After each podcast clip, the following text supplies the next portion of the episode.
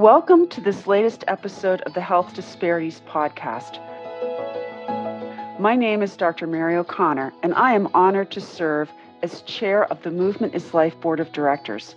My day job is co founder and chief medical officer of Vori Health.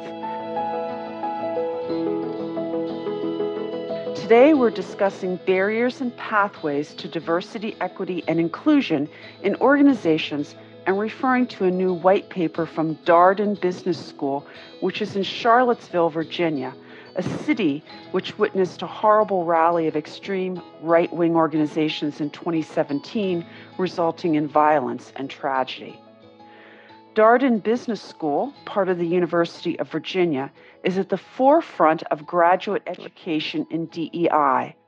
Darden offers a program called Leading Diversity for senior management and leaders wishing to bring improvement in DEI to their organizations and has some notable DEI thought leaders on its faculty.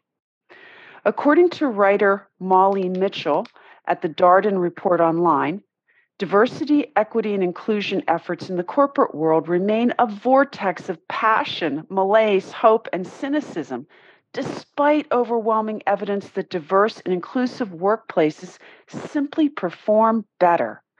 When the research science, consensus on the morally right thing to do, and the financial bottom line all agree that diversity leads to better outcomes, one might think that getting it right makes top billing on the priority list. But even so, many organizations face both internal and external resistance when it comes to these efforts. In a new white paper that I earlier referenced, professors at the University of Virginia Darden School of Business discuss common barriers to real progress in DEI and offer evidence based steps that can help transform DEI efforts from siloed side projects to core systems embraced throughout an organization's culture and practices.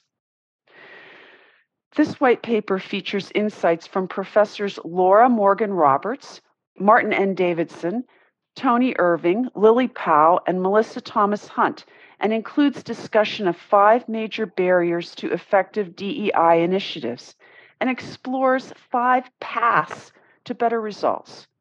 Today on the podcast, we're going to discuss some of these barriers and pathways, mainly in the context of healthcare.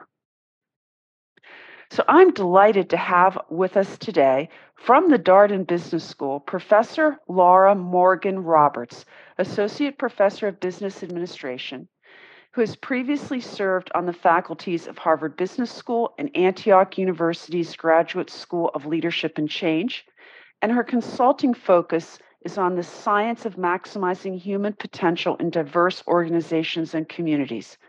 Welcome, Professor Roberts. Thank you for joining us today. Thank you for having me. And bringing the medical context to the conversation and much more. I'm delighted to welcome Dr. Randall Morgan, who, like me, is an orthopedic surgeon, and like me, is in the small minority of orthopedic surgeons who are either female or a person of color. Dr. Morgan is also the executive director of the Cobb Institute, and I should add, because this is a family affair, just happens to be the father of Professor Roberts. So, welcome, Dr. Randall Morgan. Oh, thank you very much, Mary. And it's my pleasure to be here with you and with Laura today. And I think this is our first podcast of a parent, a child, uh, people on the podcast. I mean, you, you're you're groundbreaking, the two of you, and I think that's just so amazing, you know, as a parent, uh, that now you, Randall, are doing this podcast with your daughter, who now is a professor at the University of Virginia and has such expertise in this space, a space where you have been advancing equity in orthopedics your entire career. I want uh, the three of us to start with a bit of a brainstorm and ask what are the most important benefits of having a diverse, inclusive, and representative workforce and leadership? Professor Roberts. Let's start with the idea of legacy. Since we talked about the fact that um, I'm blessed and fortunate to have a very close familial connection to a leader in the space of health equity who has been a trailblazer around diversity and representation. Um, he was the first in many respects, which he can share um, in our conversation today. Uh, so many stages in the journey of um, medical studies, of undergraduate studies, and in now in, in health equity leadership. For me and my generation, I'm quite open and upfront about the fact that you know everything that we're able to contribute now and anything that we do that one might think is a bold and innovative contribution in service of diversity um, we do that through the privilege and benefit of the legacy that was created by those who came before us.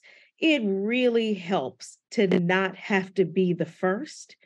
It really helps to not have to be the only. It helps the individuals who have been minoritized in many ways in their careers. Uh, for me as a woman, it helps for you to be in the senior executive leadership positions that you've held and to continue to be such a public voice mary and it it continually helps for the future generations for them to be able to draw upon and benefit all that comes from our representation today and our continued work today. So I, I do take a long term perspective on that question what's the real benefit? Many people take a short term perspective on that question. What's the benefit? They want to know what's the payoff. What's the short term payoff in terms of performance, in terms of profitability, in terms of patient care? Diversity, equity, and inclusion does not often generate the short term benefits that people would like to see. It requires a long term, sustained, and often intergenerational investment for us to see those returns. Yes, they will pay off in terms of health, vitality, economic. Uh, sustainability and growth for our society. They do create more just, fair organizations and communities, but only when we invest over time across generations. So, thank you so much for holding space for this conversation today. Uh, look forward to listening and learning from both of you. Thank you so much, Dr. Morgan. Yes, well, thank you, uh, Laura, uh, Professor Morgan Roberts, uh, for your um, compliments. And uh, as Laura knows, uh, I didn't exactly walk out on an island and start by myself either. Um, I have lots of family members who were leaders and trailblazers as well, so that it became easy for me because I just followed the pathway. But I never had a fear that the pathway would lead to the right place, nor did I have a fear that I would be successful in navigating the pathway. And so I think that that's really the thing that I've learned uh, because those who are providing the diversity uh, the equity and being included have to have a certain amount of confidence in order to work within an organization and to grow and not be intimidated in that organization. And also, it's a long term process. It's not a short term process at all. And it requires a lot of confidence and it requires patience and it requires that uh, staying power. Now, who benefits? Well, the organization will benefit, or the department, as Mary knows, or the team. I was an athlete. We both were athletes in college. Uh, it, it, it will be assured of relevancy among its peers if it does a good job with diversity, equity, and inclusion. Because there's so many organizations that yet today are not doing a very good job. And, and they've been called out on it oftentimes but they're unable to correct even in, in real time. Uh, so it hasn't become the uh, priority even today. So uh, I think that's extremely important. And also, a perpetual learning environment can be created within an organization if there's true diversity and equity and inclusion, because everybody learns and everybody benefits. Uh, when I went to college, I learned an awful lot at Grinnell College in Iowa. One, I learned how to survive in Iowa winters, which were even colder than Gary. Also, I, sometimes I thought I was a cornstalk. But other than that, I, I learned uh, for the first time to be in classes where there were no African Americans at all except me. I learned to meet with people who were from various nations, people who were whose parents had been a part of World War II in Latvia and Estonia and Russia and Germany and people from Canada and people from California and Minnesota. And that was a lot to take in. Um, and so I was getting an education uh, in in both ethnic and uh, geographic diversity when I was a college student. But of course, I didn't realize that until later. So I think that just the environment, a perpetual learning environment, is should be a goal of any organization that wants to really make an advance with regard to diversity, equity, and inclusion. Laura, I want to turn to you because I've seen some statements by DEI experts about concerns that organizations are pulling back on DEI, particularly as the economy slows down and you know there's concern about a recession, people are losing their jobs, uh, or perhaps maybe this is just a cyclic, you know, that there's a cycle to these efforts and where at one point there's more effort and then it backs off a little bit only to cycle through to ramp up again. So, what are you seeing in terms of engagement from organizations? And do you think things are generally improving in terms of efforts uh, towards DEI across different workforces? Yes, I have to say that to get up every day and keep doing the work. I mean, there there have been a host of articles. Uh, I think there was one in the mainstream press just this week. The latest iteration. Do do DEI trainings even work? Yes. Maybe they hurt or harm the organizations. You you've probably seen those.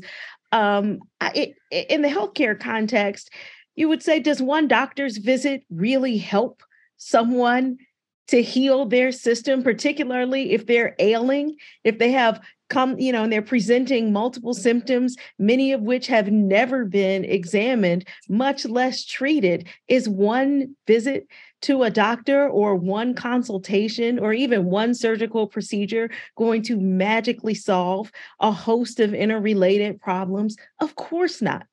But when it comes to diversity, equity, inclusion, we expect a maximal return with a minimal investment.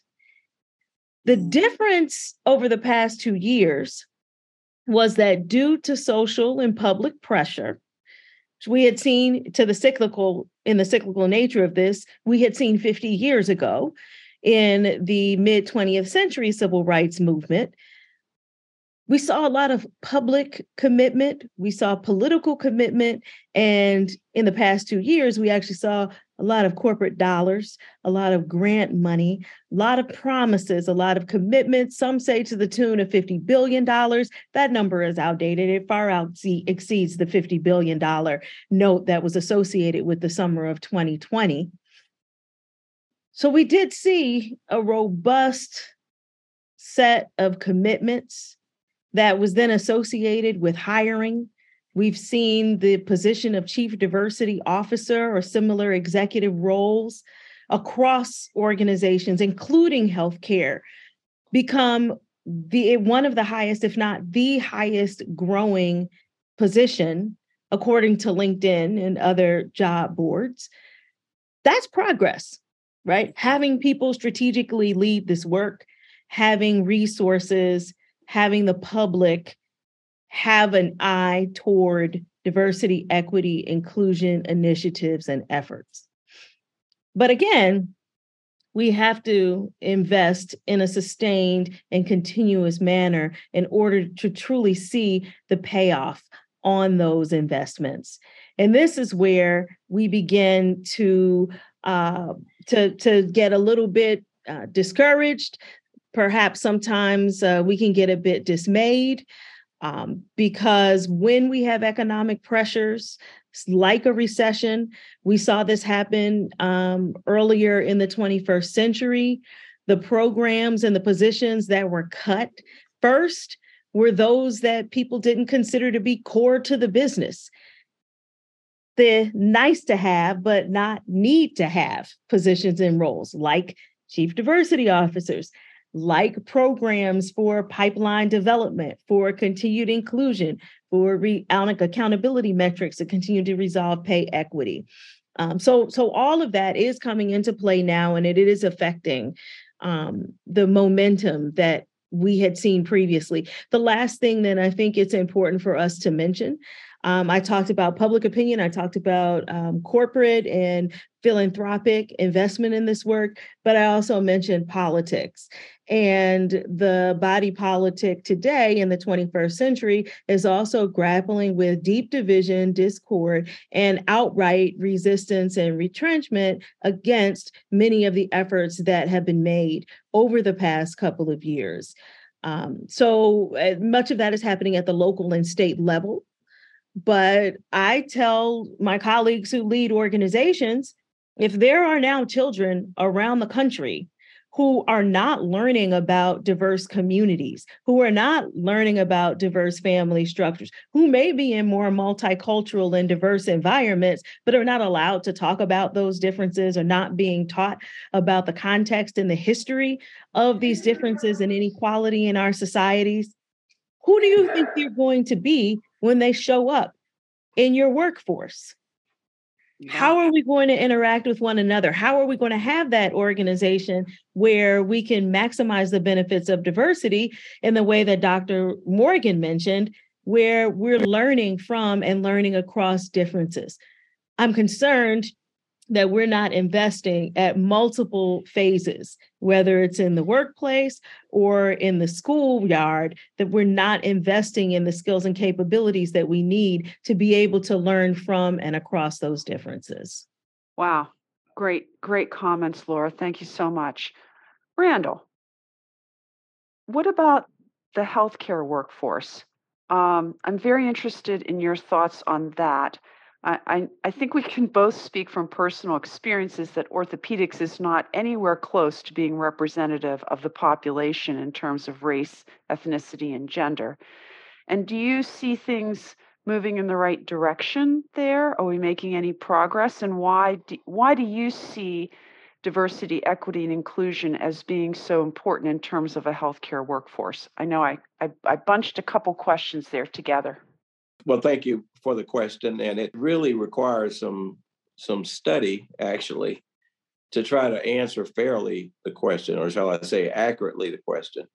Um, I think that we know that there are more individuals of color who are physicians than there were 50 years ago. But in terms of a percentage of our population, maybe not so. We know that on certain times there are increased numbers of individuals who are admitted to medical school or who do, who are uh, obtaining residency training in some specialties that uh, heretofore they were not able to um, accomplish. But how many are they? And what is the impact that they are having on healthcare in general in the United States uh, by one or two or three more residents in plastic surgery than there were two years ago. Is that really moving the needle? So that's why I'm saying, in terms of a practical view, I'm not sure uh, that we're totally moving in the right direction. I imagine the needle is moving a micro amount, but I think that we still have a ways to go. So I would say this is a very difficult question to assess. Uh, the major benefit of DEI in medicine is to create better outcomes for the average patient. I don't think that's happened yet. So, in spite of having increases in our diversity across the board and cultural sensitivity and so forth, I'm not sure if we look at all of our patients in the United States, even certainly in the world, I'm not sure that the outcomes are better for the average patient. Another benefit is to provide culturally diverse options for patients to benefit from when they seek a medical uh, professional. And that's difficult to measure uh, as well, at least in terms of the numbers. But we know when there is concordance of a provider or a physician and a patient, the patients do better. There's no question about that. So that's why we keep striving to be more diverse in every specialty in medicine, not just orthopedics. Um, and so there are other areas that we could talk about, but um, I think it's so important to continue to put a, keep our foot on the gas with regard to increasing the number of uh, the represented minorities and women who are practicing in orthopedic surgery. Dr. Morgan, I could not agree with you more on that point. It's very, very important, especially as we are the most underrepresented surgical subspecialty in the country. So, uh, and yet we treat, you know, one of the most common clinical conditions, joint pain or musculoskeletal conditions. So, I mean, it's ever more important for us. Okay, I want to turn to the white paper because it is just fascinating. So, Professor Roberts, um, before we walk through the findings of the paper in general, I just want to say that I particularly liked the idea of practice expressing your own positive weirdness. It provides permission for others to bring out their weird. I love that. I love that. Could you like expand on that a little bit for our listeners? We have to attribute that particular frame to my colleague, uh, Professor Martin Davidson, who has been examining that idea, that concept of positive weirdness uh, for several years. He um, advances a framework on leveraging difference that thinks about how differences are assets and resources for individuals and organizations, not problems to be solved. Uh, in fact, a few years ago, well, maybe more than a few years ago at this point, but he and I co edited a book um, along with uh, Simmons College President Lynn Wooten, Positive Organizing in a Global Society, where we tried to identify the different ways that people consider difference itself or deviance as a liability, a problem to be solved, an issue, a challenge to be fixed. And so, well, what if we turn that on its head and really try to examine and explore how we could gauge all of or engage all of these differences as valuable resources? Um, so that in in the positive weird and embrace the positive weird, it follows that same train of thought. It's that we often in group settings and team settings, we identify individuals who stand out in some way and we problematize that. You know, they become ostracized, isolated, perhaps ridiculed, um, but not regarded for the unique strengths and perspectives that they can bring into an organization. So, it's simply saying we all have some ways in which we don't fit in. We're all a little weird in some context, in some ways. And what if we identified, acknowledged, and celebrated that? And instead of investing so much energy in trying to assimilate, trying to fit into the dominant culture, the dominant context, how everybody thinks that healthcare providers should look, should act, should behave. Draw upon the unique components of your own identities because that's what's going to enable you to have a deeper engagement with your work and a deeper engagement with other people in your community, be it your colleagues or um, your your patients. Mm-hmm. I also talk about positive deviance, which is a spinoff from the positive weird. The positive weird is, well, that's my maybe my introverted personality characteristics. Maybe I'm a little quirky. Maybe my interests are unique or quirky.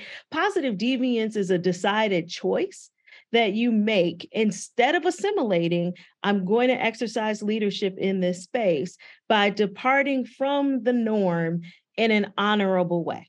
So I'm not going to just go along with business as usual. If I see an ethical violation, if I see something that's happening that is working against diversity, equity, inclusion, or justice, I'm going to speak out against that. That's excellent. Dr. Morgan, anything you'd like to add to that? The important thing is to realize that these concepts of weirdness and and uh, and uh, divergence, shall we say, uh, can occur in any organization.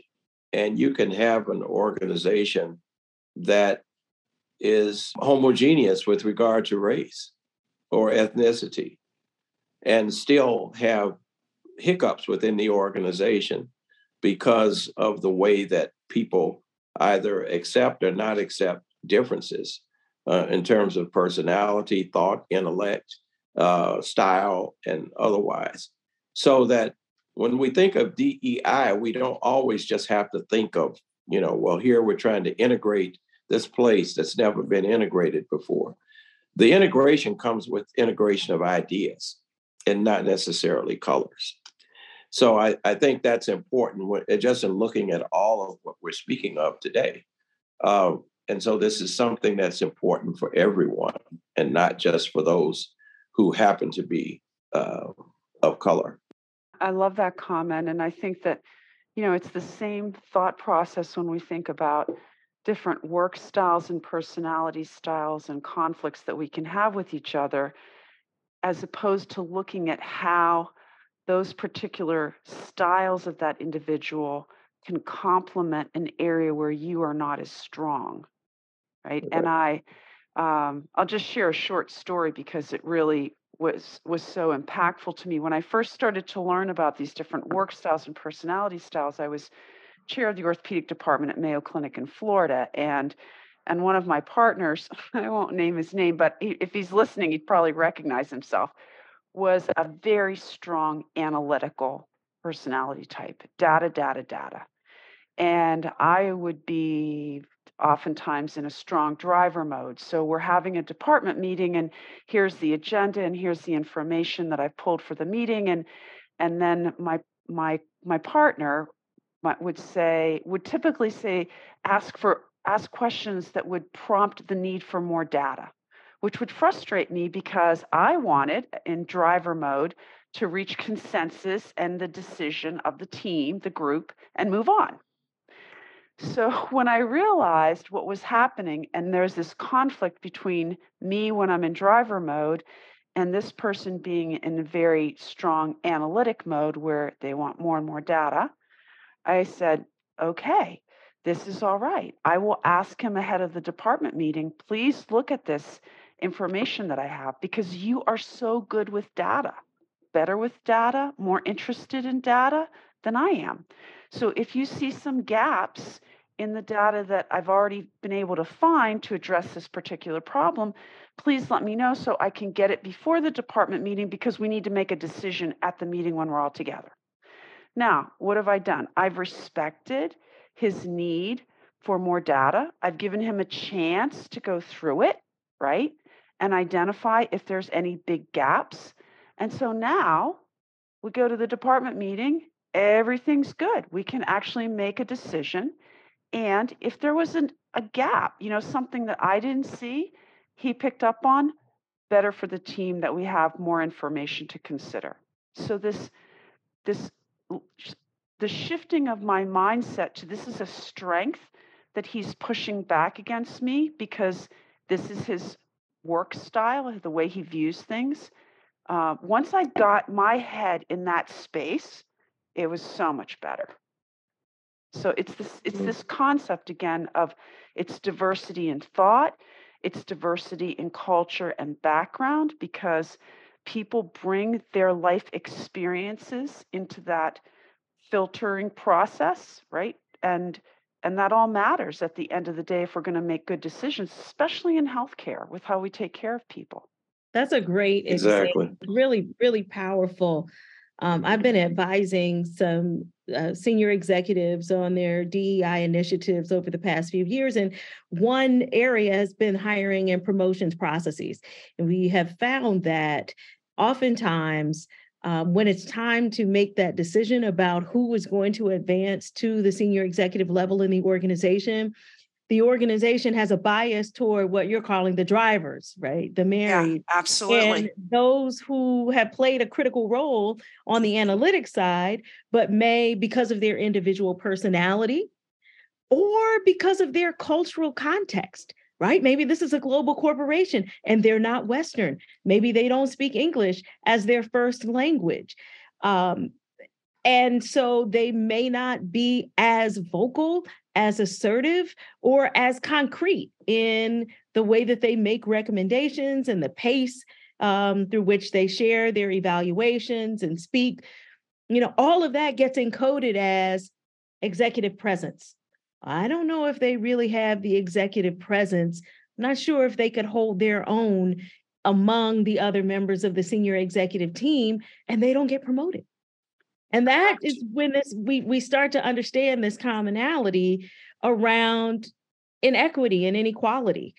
Um, are there some individuals who are disproportionately affected by that dynamic? Yes. A woman of color who is very analytical and very introverted is going to struggle because people say she does not have the skills necessary to build relationships and advance within the organization. Or to the other extreme, maybe they say she's too aggressive, she's too abrasive. she's, you know, now she's violating the stereotypes that we have of women and how women should show up in these organizations. So you're trying to thread this needle so that you can prove that you align with whatever this idealized yeah. image is of the perfect leader the perfect executive the person who should be in the in that senior level position um, so how do we intervene? We have to start intervening at the level of the team in the same way that you that you spoke of, Mary. It has to be about acknowledging and valuing the strengths and providing opportunities for different people to contribute, even at that level. And then in sponsorship, to advocate for those individuals when hiring and promotion decisions are being made, and not let stereotypes you know exclude them or limit their opportunities to be able to grow and advance within the organization or their careers. And i'll just add that we build in this systemic discrimination as well. If we look at the way we do typical reports where we have the executive summary the executive summary is for the driver because the driver just wants the bullet points and the appendix where all the data gets put is for that analytical. So just by the way that we frame it, we say the person who wants the executive summary is a better leader or a higher level person in some way. The person who wants or needs, right? They need that appendix. Why do they need that? Why don't they trust the executive summary? I mean, there's, you see, there's this subtle uh, demeaning, right, of different styles of different diverse approaches. But okay, let's get back. I want to get back to the white paper because it's really so amazing. And you and, and the other authors, uh, Professor Roberts, talk about the five most important barriers to adoption of DEI that you discuss in the paper. And I'd, I'd ask you to walk us through and summarize the meaning of these five areas identity regulation barrier, authority barrier, the things aren't working well for me barrier, the inertia barrier, and motivation barrier. So if you could just briefly frame those they are all interrelated. I would say they're, they're all components of the same broader storyline. And the storyline that we're telling here are that the people who tend to be um, have the highest ranking, the most power within a, an organization, and who are most happy within an organization are members of the dominant group. And in most of the organizations in the US and in many other parts of the world, that dominant group are white cisgender men. So, why? That's where the five challenges come in. Understanding first, this identity regulation challenge is what we were just speaking of before. So, we have this prototype about who is the right candidate for success, for leadership, for advancement in this organization. And if you don't align with, embody, or fit into that prototype, then It's your job to convince other members of the organization that you can assimilate, you can embody these same characteristics so that they will bet on you. So we ta- are talking about creating a more inclusive, equitable organization that invites diverse perspectives. When you have people of difference in your organization who feel that their primary task is to prove to you that they deserve to be there and they can fit in, how likely is it that they are actually going to express a divergent opinion? They're they're going to try to show you that they're a team player. They'll go along yeah. with the party line. So identity regulation is that core mechanism that then starts to drive some of these other barriers and challenges. So the authority barrier and challenge. This is this is the one that probably intrigues me the most. Um, this is what happens when a non-prototypical person actually gets in the position of leadership how do other people respond to them how do they interact with them how do they um what what i would call in in a sociological sense i'm getting intellectual here but it they do deference and i say it that way because it's a we're all enacting these scripts and these roles and so i treat people who i think are powerful and have some influence and authority i treat them in a certain way i give them a certain amount of deference but if somebody's there and I don't think they legitimately hold the power, then I'm not going to do deference toward them. Oh, well, we've experienced that. I mean, as a, yeah. as a woman leader around, I mean, as a, a person of color who's a leader, there's no question that, you know, we've we've lived that scenario. I'm, I'm sorry to keep yeah. going. Absolutely. Every day. Every day when I when I um I wrote my dissertation on the experiences of Black medical students and their racial and professional identity development. You know, one of their key challenges was just constantly being mistaken for the lowest status member of the healthcare provision team. I don't say this to be demeaning to the individuals who work low wage.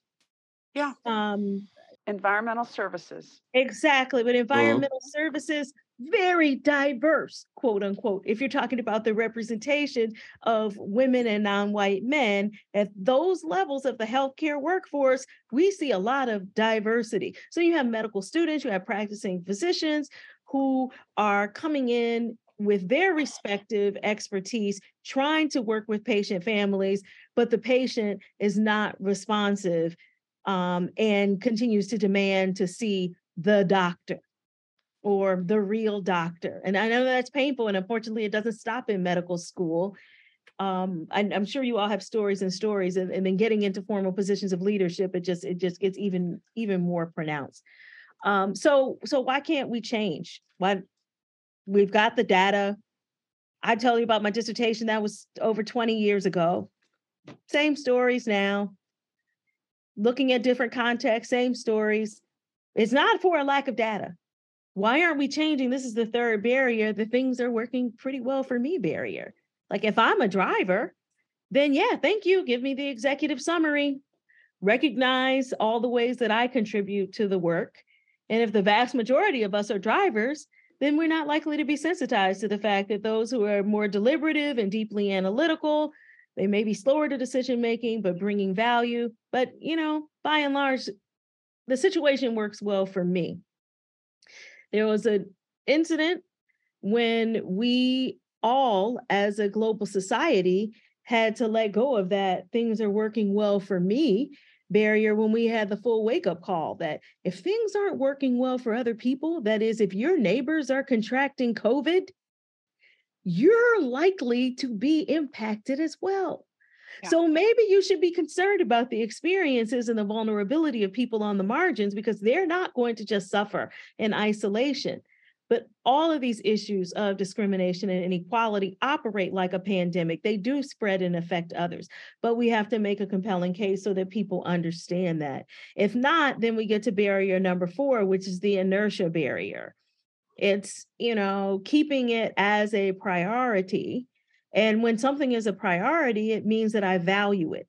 When I value something, I value something. If I value it, then I'm placing a value on it, meaning I'm willing to give something up for it. I'm willing to sacrifice. I'm going to give my time. I'm going to give my resources. I'm going to put the best minds around this challenge. If I'm not doing that, then yes, I'm going to have Black History Month after Women's History Month after MLK Day. Oh, okay, now we've added Juneteenth in there, but we're not seeing the systemic change. The last is the motivation barrier, and it flows. Why do things remain? Objects in motion stay in motion, objects at rest stay at rest unless you give them some compelling incentive to change course or to shift directions. And where are the incentives? The, the positive incentives in terms of the PR and the award, the Diversity Champion Awards, and the recognitions and the magazine covers. We have a lot more of those now than we had 20 years ago, 50 years ago. But the negative incentives, you know, the penalties, our uh, desire and willingness as leaders to hold people accountable for discriminating, oppressing, treating people unfairly within the organizations or even within the patient population. Unfortunately, that that hasn't gained much traction. You know, there there may be a verbal comment, uh, maybe a, a little side, you know, slap on the wrist here or there, but if people don't see and this is you know what i've learned from my consulting in organizations you can make all the promises have all the programs and and do all of the philanthropy that you want but if you have some toxic workers in your organization that are continuing to spread that vitriol like a virus and they're not checked or removed from the system then you don't have the internal credibility or the legitimacy to support um, that inclusion and equity. Within healthcare right now, uh, we're all very concerned about attrition. We've talked so much about attraction and what will get people into um, stronger leadership positions in healthcare, but even in, in the lower wage and essential work of healthcare. But attrition is a huge problem right now for the healthcare workforce. So if people don't feel valued and engaged, they will go somewhere else, and that's where motivation barrier has to um, has to be addressed. Randall, this just explains why the C-suite is so important if it's corporate, and the chairman of the department is so important if we're looking at medicine, or the hospital administrator is so important because all of the DEI programs will fail if the environment is not appropriate to make them thrive. And if there's not the leadership from the top. Conversely, the most toxic situations can be turned around in a relatively short period of time with a real leader, a visionary leader, a leader who will uh, always stand for what is right and is not at all intimidated by you know negativism uh, or frankly sometimes ignorance. So i think that uh, these barriers uh, are all uh, real but in order to overcome the barriers the, the best way is through top leadership in my view agree with everything you said and never met a senior executive, a C suite leader, executive level director who just woke up one day and said things have to change without being prompted by members of the organization. And I would go further, usually some grassroots activism that has raised the level of consciousness and awareness or having a close relationship with someone in the organization who helps them to understand um, the need for their action and for their change. So just because we're saying that it starts at the top and that the executive level leadership is essential, which it is, and I agree wholeheartedly, it doesn't mean there's no role in driving change for other people throughout the system and throughout the community. We just have to be clear about what we're asking for and how we can have influence so that we can you know raise the awareness and and get the commitment and motivation from the senior leaders. But they're more empowered. That's that's kind of the point that i was making. All the other steps fall into place if you have created that environment. And i'll i'll ask mary because mary's been a department chair in orthopedics a distinguished uh, career and and what what what would a Dr. Wayne Southwick and Henry Mankin and Freddie Fu, what do you think they have in common? And and I know these are names that most people would not know, but Mary knows who they are and knows their legacy. And uh, with regard to DEI in their in, in their various departments, the differences that they made what what how does this relate to our discussion? Each of those uh, those individuals, those gentlemen who were great orthopedic leaders, um, encouraged, sought out, promoted, sponsored, right? Just didn't just mentor individuals, but sponsored individuals for personal growth and wanted a diverse department. They they already saw the value of diversity um, earlier, right? Earlier than most. And uh, that's one reason why they were all great leaders. And you know, certainly we need we we simply need more of that in the orthopedic space. Okay, but I do want to pull us back a little bit because we're going to start running tight on time with our podcast. And and just Laura, ask you, you if you if there's any other comments that you want to add about the, the path, the pathways that you talk about in the white paper on DEI, some of which you, you touched on with your prior comments. But again, building a more inclusive hiring, but just for emphasis, because I think it's good for our listeners to hear this again building a more inclusive hiring process, designing for intelligent inclusion, enabling mindful conversations. I particularly love that one. Empowering mentorship and sponsorship, and leveraging identity. And I just want, I'm just going to tell a short, very short story about enabling mindful conversations. My oldest daughter lives in New York City. And we sometimes have uh, different viewpoints on things. And one day we got on the conversation of defund the police, for which she puts forth the police is militarized, they should be defunded. And I, being the mother of a daughter, a single daughter in New York City, said, And who are you going to call if you hear a gunshot outside your apartment? Like, help me understand how, how you are safe. Which, which really opened up the space for a very great conversation about opportunities to make things better with community policing, but yet her actually I'm like like I I made I like made communication progress here. Like your safety matters to me. The police are like who protect you? I don't I don't know what defund the police means if there are no police to protect you. Help me as your mother understand this. So it's really like in enlarging that space so that we can have a conversation that allows people to share their perspectives and their concerns to create a more positive path forward, right? Well, there's a um a both and in how we drive change um, so first I'll, I'll say that I'll get to the macro level and then we can work our way down to the individuals. But you know, the both and in driving change is that there are some fundamental elements of our system that are just flawed by design and continue to reproduce and in fact exacerbate inequalities.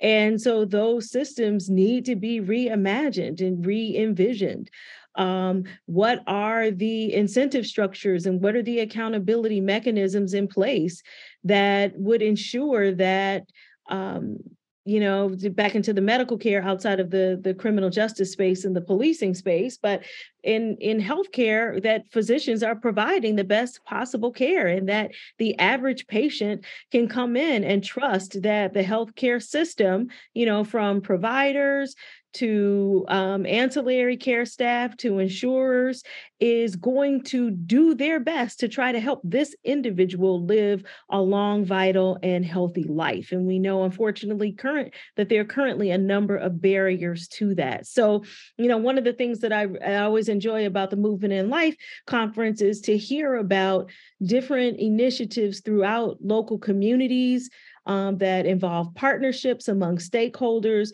to try to build different systems and different ways of promoting health. And sometimes you really have to get all the way outside of the box because the box is only going to change, but so much um, when you're in it, if you truly want to advance those outcomes. Um, but let's say you, you're also working within the system while you're agitating around it. And this is where the five practices come in. So, yes, let's be more inclusive in our hiring. Let's not just focus on our biases or our narrow prototypes. Let's um, stop expecting people to come in and you know check all of their differences at the door, what makes them unique and special at the door, but invite those different perspectives um, and cultural backgrounds that can enhance the work let's prepare ourselves to learn about and learn across differences. So the mindful conversation is I don't just go to my gut reaction, which is deny, defend, disengage. Mm-hmm. But instead, I acknowledge this person's truth. I affirm their right to live and desire, and then we act in a way to try to co create that better future for all of us to flourish. Mentoring and sponsorship, we talked about that, um, giving the example of these other department chairs who historically have engaged in a lot of mentorship and sponsorship. I personally have benefited from a lot and I of that and I know my father has as well and he's still blessed to be very close to some of his lifelong mentors and um, and so am I. There's no price tag on that. Um, and finally, leverage your identity as a resource. You know, if you feel like you have to apologize for who you are, for your story, for your journey, for the way you show up, then you won't be able to drive change in a way that's more inclusive and that embraces those diversity, those differences in, in an equitable manner. So learn how to leverage your own identity as a resource that enhances the quality of your work and of your relationships. Well, that was just an excellent summary. Dr. Morgan. Well, I think uh, DEI discussions relate to organizations, teams, sometimes even nations. Um, what are actionable steps that demonstrate progress and improvement in all organizations? Uh, maybe to show the the business case, uh, which can occur as a result of diversity, equity, and inclusion, uh, or or maybe even a wellness case, or maybe even a happiness case, but in some ways an improvement in a way of life for all because of DEI considerations. And so there are some organizations that I have been a part of and continue to be a part of that I think have had unique uh, ways of, of contributing, shall I say. Uh, in orthopedic surgery, certainly the Nth Dimensions program, uh, which was uh, developed by Dr. Bonnie Simpson Mason, when it was clear that medical students needed uh, better information and better strategies to be competitive for orthopedic residencies, and that it couldn't just start the day before they made the application. It had to start several years before. Uh, and so this had to be a parallel effort while they were still in medical school. But it proved that it would work. So it proved that it, it is possible to make change uh, if there's a village working with uh, students. Um, and, and so that that can change the course of admission to medical school. And, and so the statistics have been mind boggling over the last 10 to 15 years and uh, continue to be successful. I've been involved with the Gladden Society, the J. Robert Gladden Society in orthopedics, and that's an organization that was founded by my mentors, and I was uh, a young founder as well. But uh, it it taught me how to traverse the the practice of orthopedic surgery and really how to how to be successful.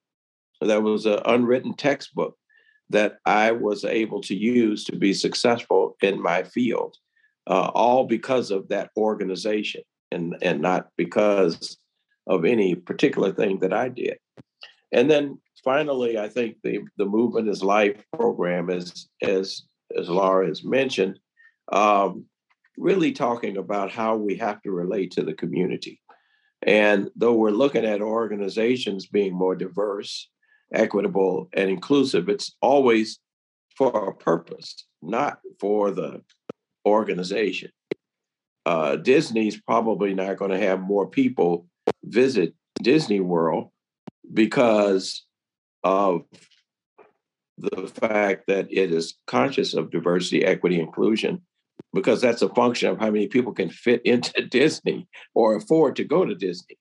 But maybe their experience is totally different and more impactful and more enjoyable uh, because of the DEI principles that uh, Disney has and the success for those who work at Disney and other fields when they choose to to go off that training and opportunity that they've had. So that's those would be my my uh, uh, analyses of of how DEI and organizations fit together and and how they have a symbiotic relationship. Thank you so much, Dr. Morgan. Professor Roberts, closing thoughts. So I'll put on my professor hat to close and encourage us to embrace the power of continued learning. Um, one of the things that we know about adult learning is that it's often catalyzed by what we call disorienting dilemmas. Um, that we often operate in life through a sense of familiarity, habits, and routines. Many of them are somewhat unconscious and we think we know how the world works and so we kind of move through life on autopilot based on that understanding. But when it comes to learning about and learning across differences it's core to the work of DEI for us to be humble and open to pause and reflect to be intensely curious ready to check our ego aside and come to the space with a willingness to learn and to listen and to keep having um, our worldview turned upside down and expanded so that we can do this work. That's difficult for many leaders because they want to feel like they got it right, they have the right answer, they're the authority, they're the expert. But in my opinion, the best leaders in this space are the ones who are intensely curious and so I hope that our conversation today has helped to pique some of that curiosity and that you'll continue with your learning journey from here. Thank you so much for having me. Oh, well, thank both of you so much. Uh, this has been fantastic. We will, uh, for our listeners, include a link to the white paper from the Darden Business School uh, in the transcript and, and on the uh, podcast website, so you can easily find the white paper that we've been referencing. So I just want to thank Dr. Randall Morgan, who is a member of our Movement is Life Steering Committee, and uh, Professor Laura Morgan Roberts, uh, and is a professor uh, in the Darden School of Business at the University of Virginia. Um, again, thank you so much uh, for joining us for this uh, podcast on DEI and why it's so important that we continue to recognize that lifelong learning about diverse thoughts and diverse people and different ways of thinking um, are, are, are what will help us find solutions. And embracing those differences as those positive deviance uh, moments that you mentioned, uh, Professor Roberts, I think is so powerful. So, on behalf of uh, Movement is Life and our uh, health uh, Disparities podcast series. Thank you so much. And to our listeners, thank you for joining us.